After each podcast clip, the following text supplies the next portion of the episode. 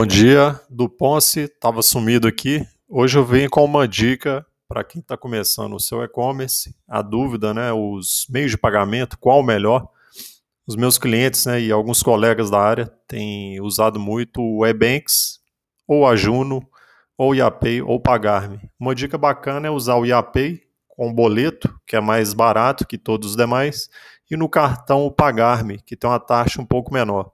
O importante é você pesquisar as taxas, fique atento à antifraude para não tomar prejuízo. E é isso aí, com essas combinações, essas pesquisas, essas são as dicas aí. Espero que ajude, um abraço e até a próxima.